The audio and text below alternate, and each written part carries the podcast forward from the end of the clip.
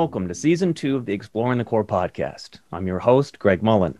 In this episode, I'll be sharing a conversation I had with Heather Abreu, a teacher and parent of two who has an amazing perspective for meeting her students where they're at. She does this by reflecting on herself and who she is as, as an individual in context of the communities she chooses to be a part of and the environments she creates.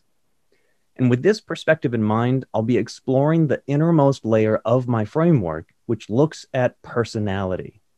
And when I talk about personality, some of you might think of the kind of online quizzes that compare you to a comic book character or, um, or place you in a specific Hogwarts house. I'm a Hufflepuff.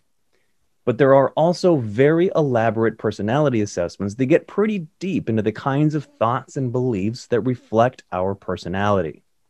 Well, when I return, I'm going to explore a well researched framework for identifying specific traits of a personality and connect it to education in a way that I believe solidifies its place at the core of my framework for who we are and how we learn.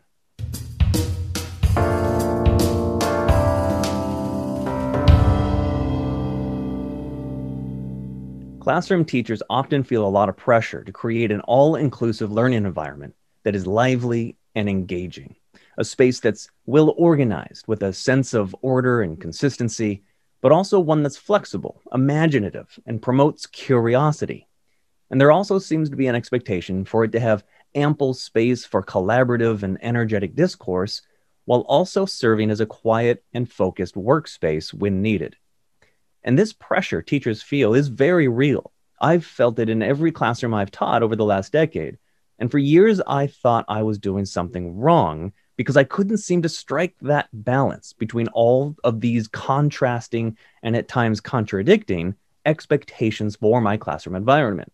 And so I'd have students who maybe were a bit more efficient and organized in their approach to things, while also have in that same group those who were more easygoing with their thoughts and habits.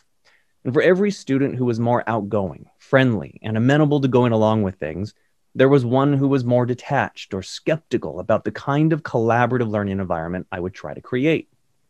Well, as it turns out, there's a reason why my classrooms ended up looking and feeling like it wasn't ever right for every student on my class roster, and why there seemed to always be a student or two who just didn't seem to be as productive as I wanted them to be in my classroom. And that's because the way I designed my classroom directly reflected my personality and it just didn't gel with every student that walked into my room. Now, this doesn't mean I couldn't have ever reached those kiddos, but without being aware of it, I was trying to get them to adhere to a set of personality traits that simply didn't work for them.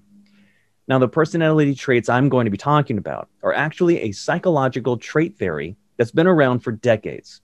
It's called the five factor model or the big five. Created back in the 1980s, it's based on a century of personality trait research. And this particular set of five traits has since been researched and replicated in a variety of contexts and disciplines with little discrepancy to its validity as a trait theory. And these traits are easy to remember since the five trait names form the acronym OCEAN.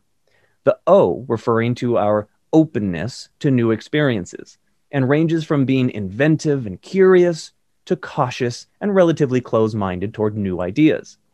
The next is conscientiousness, referring to our sense of organization and dependability, ranging from efficient thoroughness to easygoing carelessness. Then we have the trait extroversion, referring to our desire to socialize, and it ranges from our preference for being outgoing and energetic to reserved and solitary. The fourth trait is agreeableness, our willingness to go along with things and trust that people have our best interests in mind. This trait typically ranges from compassionate and pleasing to skeptical and confrontational. And the last trait, the N in ocean, refers to neuroticism, our predisposition to psychological stress. This trait looks at how we respond to situations with varying degrees of either confidence or anxiety.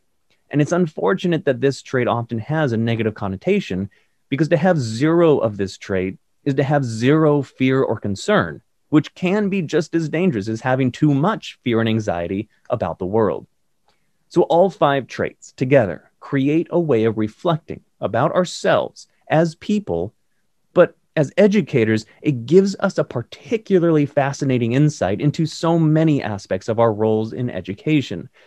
And there's a growing body of research from around the world that supports the use of this trait theory in education.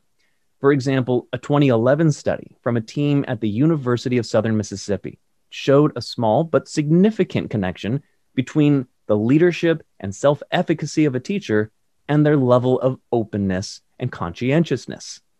A 2014 study out of Nigeria found strong correlation between these traits and a teacher's effectiveness, while another 2014 study out of the University of Novi Sad in Serbia showed how these traits also played a role in how students perceive the effectiveness of their teachers, with students of social and humanistic sciences favoring more extrovert, open, and conscientious teachers than students of technical and natural sciences.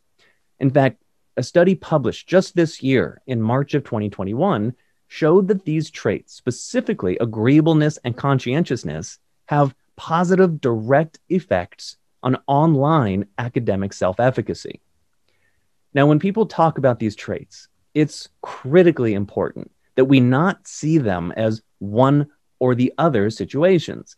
A person is not an extrovert or an introvert. There's a range between the two extremes that most people fall somewhere between. So, is there a benefit to being higher on one trait or another? No. And that's the point. Someone who has higher on one trait will simply have a tendency for certain ranges of different attributes than someone lower in that trait. And it has nothing to do with a person's capacity to think and feel and be. In fact, most introverted people can socialize just fine. And it can actually be hard to recognize them at a party or some other familiar or comfortable social gathering. But at some point, that person will need to recuperate. And how quickly and for how long will vary for each person. Plus, a person can be higher on the scale of extroversion and also higher for conscientiousness. And that kind of extroverted person would be different than someone who is also higher on the extroversion scale, but lower on the conscientiousness scale. So when you think of all five traits, having these wide ranges of scale, it gives us an extremely wide range of possible combinations across all five traits. And that by reflecting on our own balances and ratios of these traits, we can start making some sense as to how, as educators, maybe instead of trying to create a classroom that can meet any possible personality combination for any student that walks into a room, maybe we create a baseline of clean and organized spaces and resources that you and your students can fill in as you learn about each other, about who they are and how they learn. Because once you know what your own balance of traits are, it's not like you can just walk into any classroom with 30 other people and just do school like you did every year before. Because honestly, the first week of conventional schooling has always been about icebreakers and name games, routines and procedures, and setting the tone of the classroom for the year to come. And a big reason for this is to help students get to know how you, as their teacher, want them to learn certain tasks, to learn where things are, to become accustomed to norms and traditions you have in mind to make your job as their teacher more manageable. And that's a completely reasonable expectation. But when you start to reflect on how these norms and traditions are, tr- are tied to your own preferences based on how extroverted, how open, how conscientious, how agreeable you are. And then think about the percentage of students that really just don't understand why things have to be done that way for them to learn the things you're asking them to learn. Maybe that whole, well, they just have to do things they don't like approach to teaching is perhaps causing a lot of the challenging behaviors in students who are less agreeable, less open, or more conscientious with regards to who they are and how they learn. Now, for those that choose to explore this layer of personality traits, keep in mind that reflecting on these traits can help you to recognize and respond to challenges you face moving forward.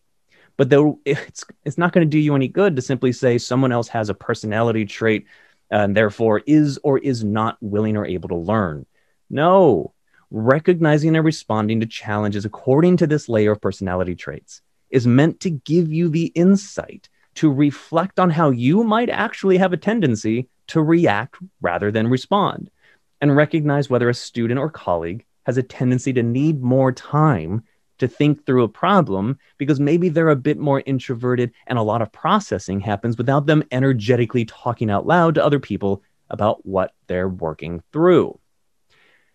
And I want to end this segment with why these personality traits are at the core of my framework, because this layer influences every other layer in this framework. These traits influence our ranges of the six attributes I talk about in the last episode. And knowing how these traits influence those ranges of behaviors can help us identify the kinds of social emotional competencies we may need to develop in ourselves as well as our students. And from there, that can guide our understanding of values like responsibility, respect, and trust, which can give us the context we need to understand the larger elements that make up our learning environment, the structural relationships in our classroom, the governmental hierarchy for decision making in both our classroom and on our school campus, and the norms and traditions of behaviors which we may be placing value on over others. But it's this innermost layer of this framework that places emphasis on knowing ourselves well enough to recognize in others the attributes that can cause the same behaviors to look different in different people. And so, in context of school and learning, it's this layer that I believe gets at the core of who we are and how we learn. And so, on that note, I'd like to shift now to the conversation I had with Heather Abreu. She and I talked about these kinds of personality traits, and she shared with me some really inspiring, insightful thoughts about how and why, in order to meet her students where they're at, she reflects on where she's at personally in context of the groups with which she intentionally chooses to gather as a teacher, as a parent, a friend, colleague, and community member. So stick around as I share my conversation with Heather Abreu.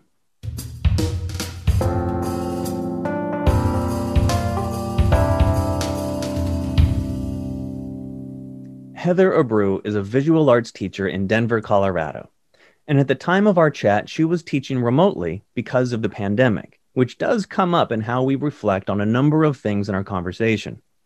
Well, and that's what I was most interested in is her perspective towards self reflection, and not just with the kinds of personality traits we get into, but the impact this kind of self reflection can have on how we see our role as educators.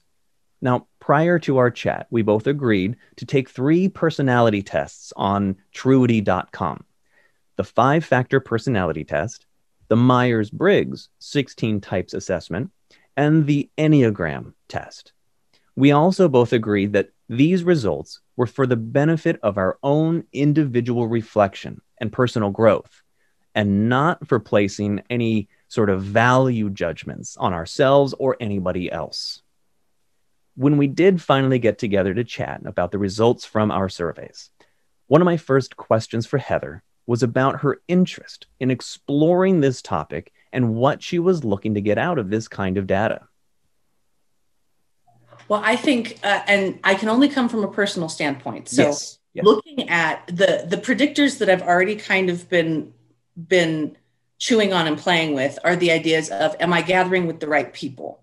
When we gather with people in the context of different purpose, right? We're seeking and looking for a different need or want, whether that's what we're bringing to belong or what that we're receiving in order to feel that same sense of purpose and belonging. And so okay well what what of these factors do what what factors do i need to gather to know that i am meeting with purpose with the right people? I want to define that and look at that and kind of okay. gather information towards that. Um, and then along with that that also means me having to take a hard look at myself and be like okay well what people am i getting right. For. Yeah for. Yeah And I need to better define that.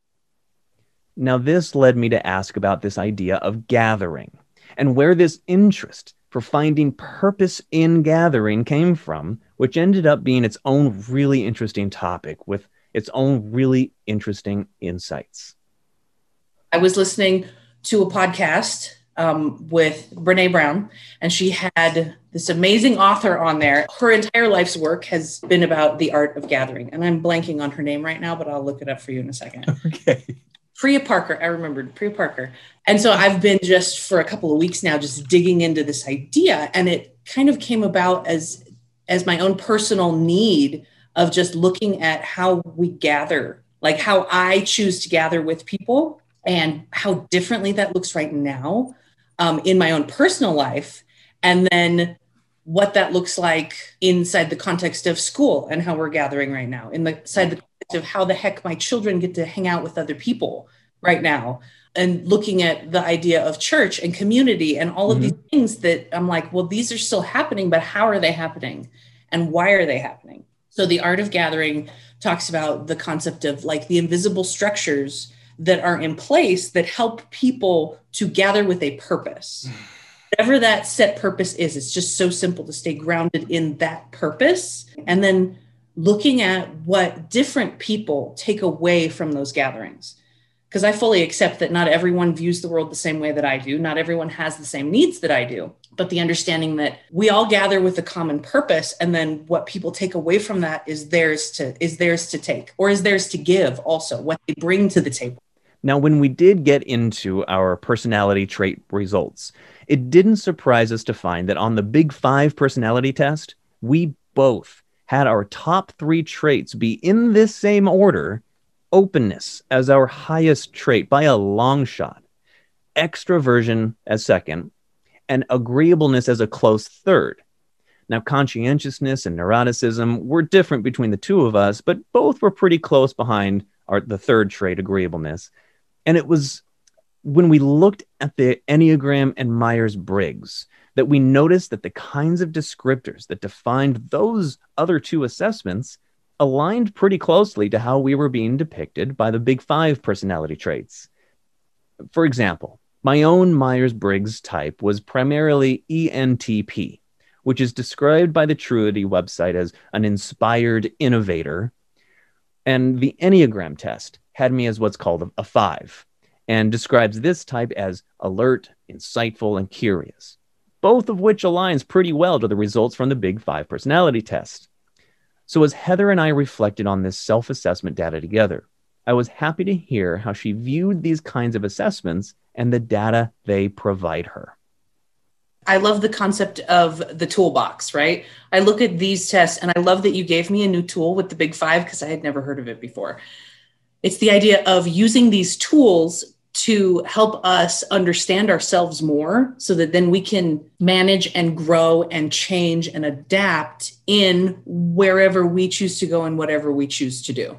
Mm-hmm.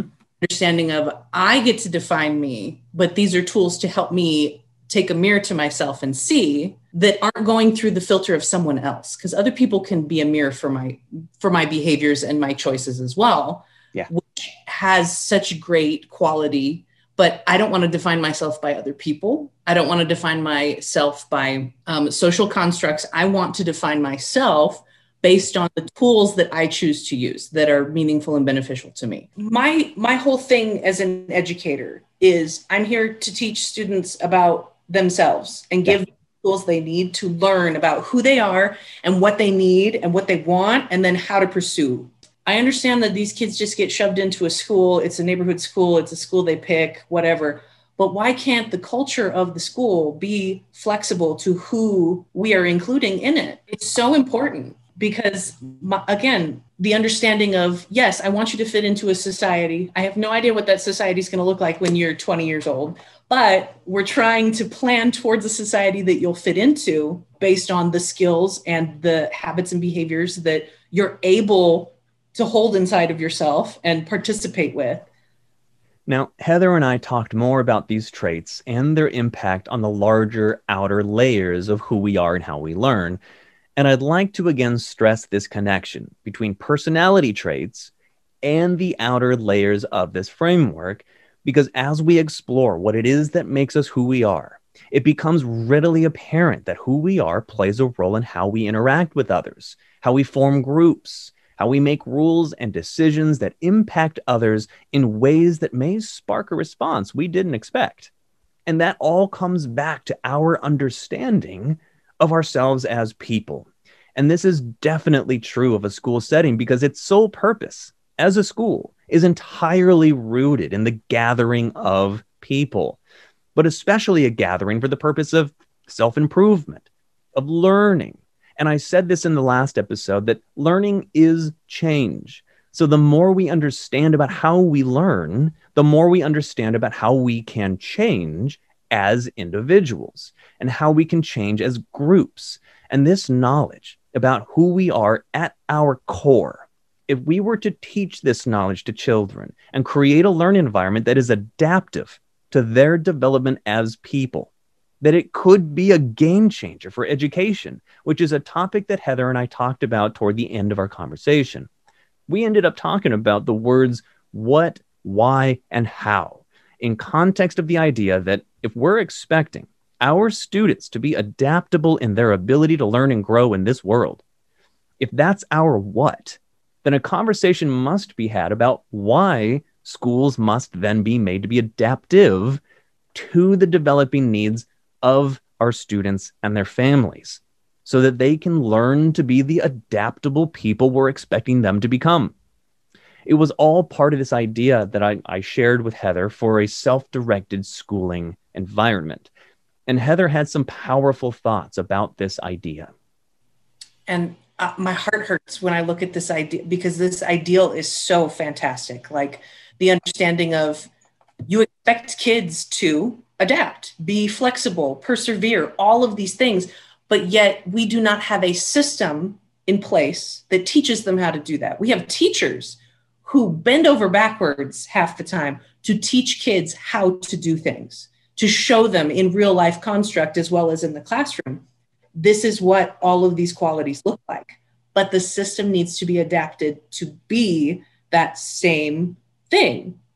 The same thing that teachers are generating inside of the microcosm of a lesson a classroom an event that we're throwing. Those things are functioning. Those things are beautiful and and creating culture inside of gatherings constantly. But what do we need to do as a society to update the invisible structures that are around us to move that into the centerpiece? We want to put students first. We want them at the center of what we're doing, but how do we allow them to be autonomous human beings for each individual we you know we throw the word autonomy around all the time as the idea of well you get to be you i was like yes but that's not cookie cutter like everyone's well, and we want them to be themselves in context of but, the social groups that they find mm-hmm. themselves in. So they have to be adaptable to what everyone else is individually trying to become. And when you become an adult, you get to pick. Like right now, I'm struggling through. Like, I get to pick my friend group, I get to pick the church I go to. I got all these choices. And half the time, I don't know what to do with myself because I have been told this is the mold of the school. Go this is the mold of what it looks like for your family. This is what adapt, adapt, adapt, adapt. I'm really good at that. What I'm not great at as a person is is going, I get to build this myself. I get to make all the choices as to who I include and who I don't, what I choose to do and what I don't with my free time, with my work time. It's overwhelming. I can only imagine how the students feel. Heather got me thinking about a conversation I had with a number of different educators and professionals about the power of what, why, and how. The what being crucial for identifying a specific goal, the why giving context for that goal, and the how being the particular approach for meeting that goal. And so I asked Heather about this idea, about this what, this goal of changing school to be more adaptive to its students and families who are hoping they will become adaptable humans that can cope with whatever comes in their future. Well, I asked Heather about this and how often she thinks teachers talk about this idea of what, why, and how with each other, but more importantly, with their students, whether we are helping them to discover their own why for becoming the kind of lifelong learners that will serve them well in their future. Well, I, I love this because no, I feel like we tell them a lot. We tell them a lot of things. We show them and we tell them a lot of things. But asking that genuine question, why are you in art class today? And given the way that we are having to meet right now, my students don't have to show up to art class. They choose to, they elect to.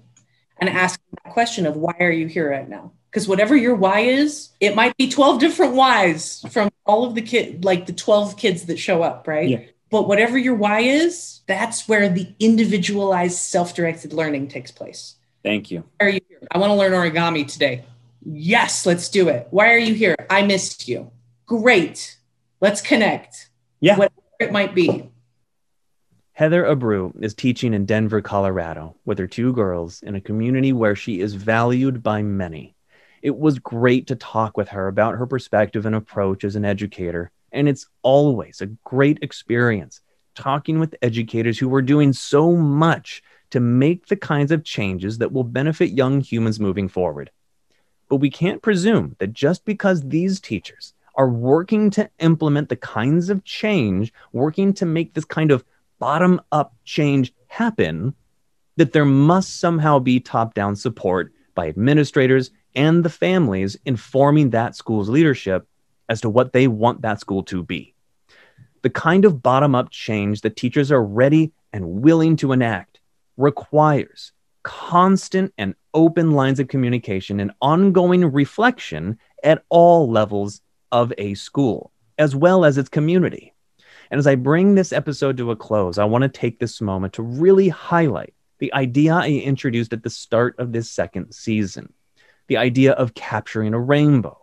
Because the personality trait theory I discussed in this episode is not solely by itself a means for making meaningful change to education. The topics and all of the people throughout this second season are all part of an environment that ultimately shares in the responsibility for that metaphorical rainbow. The question to ask is not how this episode answers all our questions about who we are and how we learn, but how the ideas presented connect with the ideas in the other episodes to help us understand ourselves as individuals, as part of larger communities that might be helpful to improving you as a person and your various communities, both big and small, locally and globally. So I hope you're enjoying this second season, and I thank you for listening. Talk to you next time.